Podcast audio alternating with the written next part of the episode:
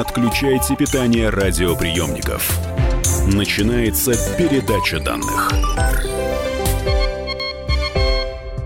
Здравствуйте. Это передача данных на изоляции. Меня зовут Мария Баченина, и сегодня у нас нетрадиционное интервью. Дело в том, что у людей накопилось много вопросов, которые действительно некому задать, а СМИ, так сказать, промахивают их в силу наивности формулировок или, возможно, кажущейся глупости вопросов. Так вот, мы не боимся. Сегодня я собрала самые распространенные вопросы и задала их вирусологам, иммунологам, академикам, докторам. И еще, конечно, надеюсь на ваше понимание, внимание и прошу прощения за качество звука. Удаленка. Этим все сказано. Но в любом случае подкаст передачи данных вы можете послушать на сайте kp.ru и на всех подкаст-площадках в удобное вам время. Давайте начнем. В чем же различие между SARS-CoV-2 и COVID-19?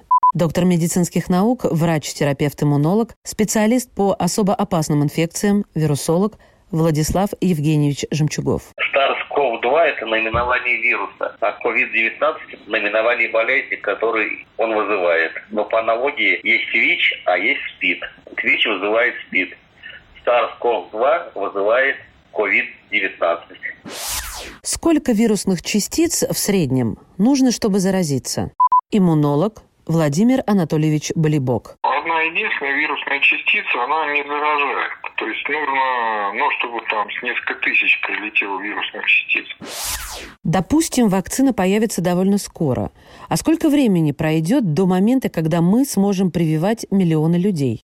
Академик Российской Академии Наук, заведующий кафедрой микробиологии, вирусологии, иммунологии Сеченовского университета Виталий Васильевич Зверев. Мы сможем прививать миллионы людей, может, мы вообще их никогда не сможем прививать. Это все зависит от того, насколько эффективна будет вакцина, которую сделать. А пока даже непонятно, насколько сохраняется иммунитет после перенесенного заболевания. То есть э, сколько будет продолжаться? Месяцы, годы насколько он будет стойкий после перенесенного вот этого коронавируса. И вакцина тоже, сколько она будет, иммунитет будет пожизненный или каждый год придется прививать. Но сама вакцина появится не раньше, чем через полтора-два года, если она будет сделана. Потому что здесь есть еще серьезные вопросы по тому, как ее делать. Я хочу напомнить, что против САРС вакцину создать так и не удалось. А чем новый вирус отличается от таких болезней, как корь, свинка и ветрянка? Ну, это совсем другой вирус. Э, вы вот назвали три вируса.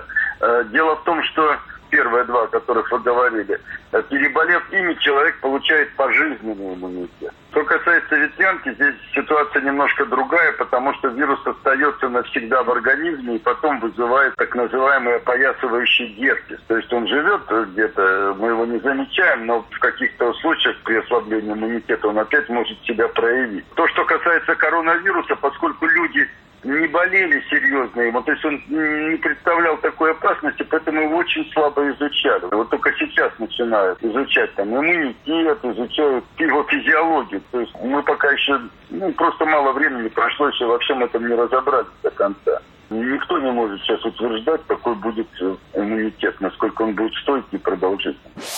Если коронавирус не такой опасный, как другие вирусы, почему его так боятся? Иммунолог Владимир Анатольевич Болибок. Нынешняя эпидемия, вот она четко разложила людей на две группы. Людей, у которых нормальная иммунная система, хорошая, активная, и людей иммунокомпрометированные, то есть у которых иммунный дефицит, условно говоря. И вот люди, у которых нормальная иммунная система, они болеют как ну, банально ОРВИ. А у иммунокомпрометированных с ослабленной иммунной системой, у них иммунная система не успевает э, за развитием развитием инфекции. То есть поэтому инфекция у них как бы в две стадии. Первая стадия ОРВИ, а вторая стадия уже пневмония. То есть, если бы иммунная система срабатывала быстро, то у них бы второй стадии не было. Она бы убивала вирус еще до того, как он успеет по организму разгрестись. Вот поэтому и боятся. А пневмония очень тяжелая. Даже при гриппозной пневмонии нам не требуется э, столько реанимации, столько вот э, искусственной вентиляции легких. Здесь, как только у нас кончаются реанимационные койки с аппаратами искусственной вентиляции легких, люди начинают умирать, потому что вообще без кислорода не живет, за пять минут погибает, если его не подключить к искусственной вентиляции. Вот, все, у вас закончились ну, аппараты и койки, значит, все, кто не успел на них попасть, они все умрут. А на каком расстоянии все-таки безопасно находиться от других людей? Социальная дистанция полтора метра подразумевает, что вы как бы находитесь рядом с человеком, по крайней мере, можете с ним э, разговаривать на этом расстоянии. Но если человек кашляет или человек чихает, то он распространяет инфекцию на большее расстояние. То есть при кашле там незащищенный там на 5-7 метров, а при чихании там вообще на 9 метров там все разлетается. Поэтому самое опасное, если вот носитель вируса чихает в вашем присутствии. А если я пожму руку инфицированному человеку, то обязательно заболею? Через кожу вирус э, не выделяется. Вирус выделяется со слизью, то есть если тот человек чихал и кашлял, и при этом пользовался руками для того, чтобы высморкаться, после этого руки не помыл, у него руки загрязнены его слизью. Ну и, соответственно, эта слизь попадает на ваши руки, а вы потом, э, почесав себе нос или почесав глаз, себе вчесываете вот этот вот или сковыриваете вот этот вирус. Это не только через руки может передаваться, но и через другие предметы, на которых капли падают, вот э, слизи там, то есть вы можете там за дверную ручку взяться, а если там была вот эта слизь, ну, соответственно, она к вам попадет. Если вы после этого, говорит, там, глаз потрете или в носу там поковыряете, то вы себе вот этот вирус э, вотрете. А если я грязной рукой дотронусь, скажем, до щеки, то вирус может переползти, перепрыгнуть, перенестись до моего рта, носа, глаз, ну, то есть до слизистой оболочки? Во внешней среде вирус себя ведет как неживое вещество, то есть э, у него нет органов передвижения. Поймите, что он э, выделяется не отдельной вирусной частицей, то есть он всегда находится внутри капли жидкости. А в этой капле жидкости ну, может быть, там тысячи, сотни тысяч или миллионы этих вирусных частиц. И капля жидкости это может быть вот слюна при разговоре, или это может быть слизь там из носа. То есть вот э, капля жидкости, внутри нее вирус. То есть он из этой капли сам по себе выбраться никак не может. У него нету органов передвижения. Он живой становится только когда в живую клетку попадет. А так он мертвый снаружи. Просто пыль. И вот э, как пыль летит, так точно и вирус этот летит внутри этих капель жидкости. Присмотритесь к своему монитору. То есть если вы много разговариваете, когда сидите за монитором, то у вас весь экран вот будет покрыт вот этими маленькими капельками вашей слюны, которые вы периодически надо брать тряпочку и протирать экран. Вот и посмотрите, с какой скоростью вы этот экран загрязняете. Очень наглядно такой вот пример. Как вы считаете, сколько времени понадобится вирусу, чтобы распространиться по стране размером с Соединенные Штаты? Если бы, что называется, идеальный шторм, то есть никто не вводил никаких карантинов, то, э, ну, я думаю, что полтора-два месяца было бы заражено вообще все население страны, а там еще пару месяцев и все население планеты. Но для того и вводятся карантины, чтобы скорость распространения была вот не такая большая. Как вы думаете, он будет возвращаться к нам волнами? И если да, то когда это произойдет? Доктор медицинских наук, профессор Анатолий Давидович Альштейн. Похоже, что он пришел к нам надолго. Я думаю, что, может быть, э, к лету заболеваемость упадет, но осенью, скорее всего, опять он э, выйдет.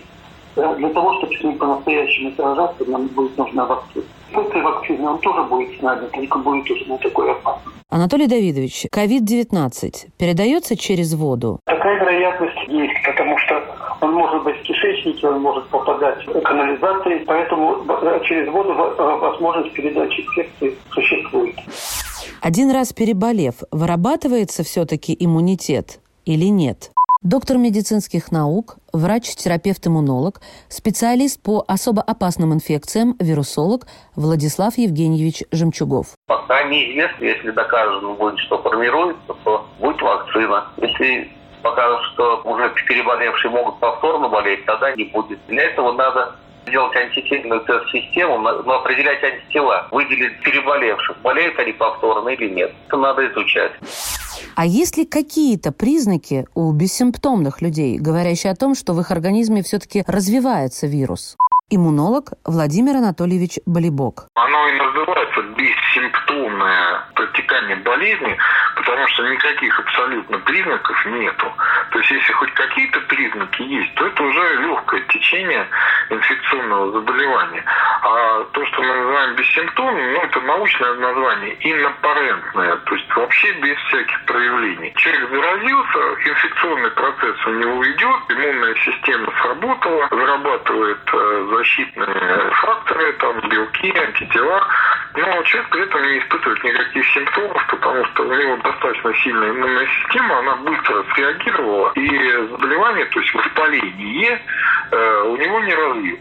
То есть само слово-то иммунитет что обозначает? Невосприимчивость. К нам инфекция попадает, организм ее не воспринимает.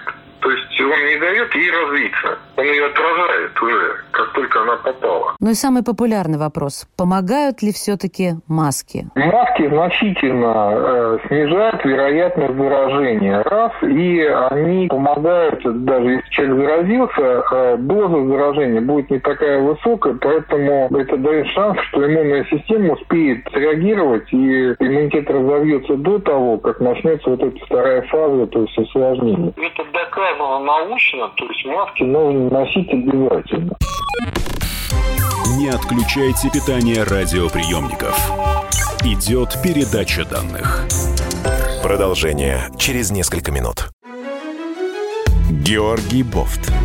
Политолог, журналист, магистр Колумбийского университета, обладатель премии «Золотое перо России» и ведущий радио «Комсомольская правда» авторскую программу Георгия Георгиевича «Бофт знает». Слушайте каждый четверг в 17.00 по московскому времени.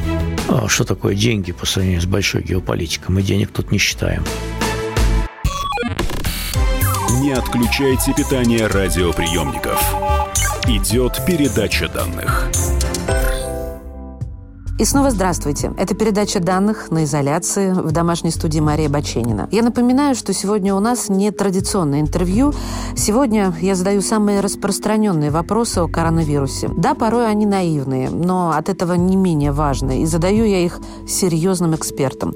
И снова надеюсь на ваше понимание, уважаемые слушатели. Прошу прощения порой за качество звука, потому что это удаленка. Друзья, но в любом случае подкаст передачи данных вы можете переслушать на сайте kp.ru ру и на всех подкаст-площадках в удобное для вас время. Итак, мы продолжаем.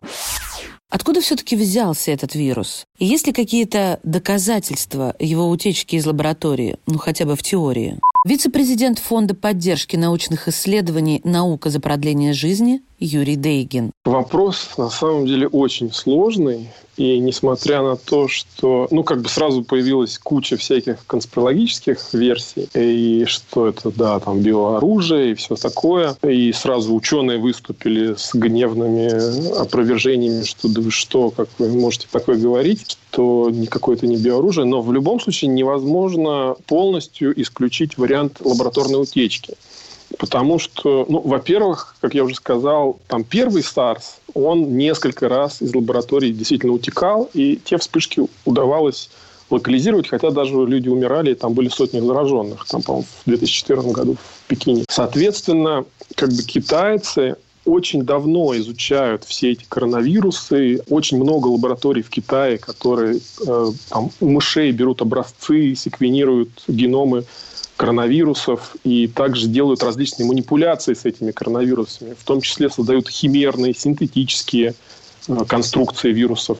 Вот по этому поводу недавно была вот одна из таких конспирологических версий Леонида Каганова, что вот это вот тот самый в 2015 году химерный синтетический коронавирус, который вот э, руководитель лаборатории в Ухане женщина, Ши Джен Ли ее зовут, с американским э, вирусологом совместно написали в 2015 работу году по созданию этого хиберного вируса. Вернее, там было не только их двое, там было там, чуть ли не несколько, семь, по-моему, авторов. Параллельно с этим сразу же ввели мораторий в США на, собственно, вот такого рода исследования, которые называются Gain of Function Research. Они нужны для создания вакцин. То есть изначально, э, вот когда этот SARS появился впервые, потом его начали активно исследовать для того, чтобы, собственно, создать вакцину, чтобы предотвратить дальнейшие такие подобные вспышки, как потом была в 2012 с этим с МЕРСом, с коронавирусом из верблюдов. И, но в итоге вакцин так и не создали, потому что, на самом деле, ну, это и сложный вирус, и из-за того, что эти вспышки были редки, то и спрос на эти вакцины был достаточно низким.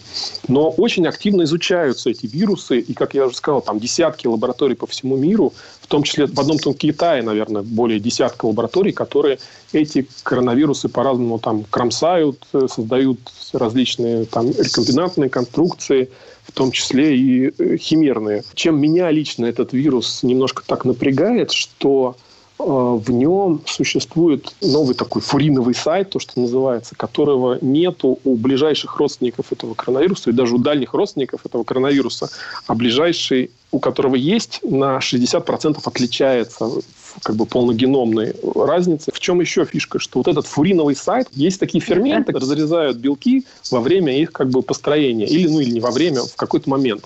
Разрезают белок, там, дать ему новую функцию. Соответственно, вот у этого вируса есть вот это вот самое э, такой шипик, шиповидный белок, за который его и прозвали коронавирусом. И вот этот шиповидный белок, он цепляется за рецептор на нашей клетке. Но чтобы потом дальше этот вирус проник, собственно, в клетку, его нужно в одном месте разрезать.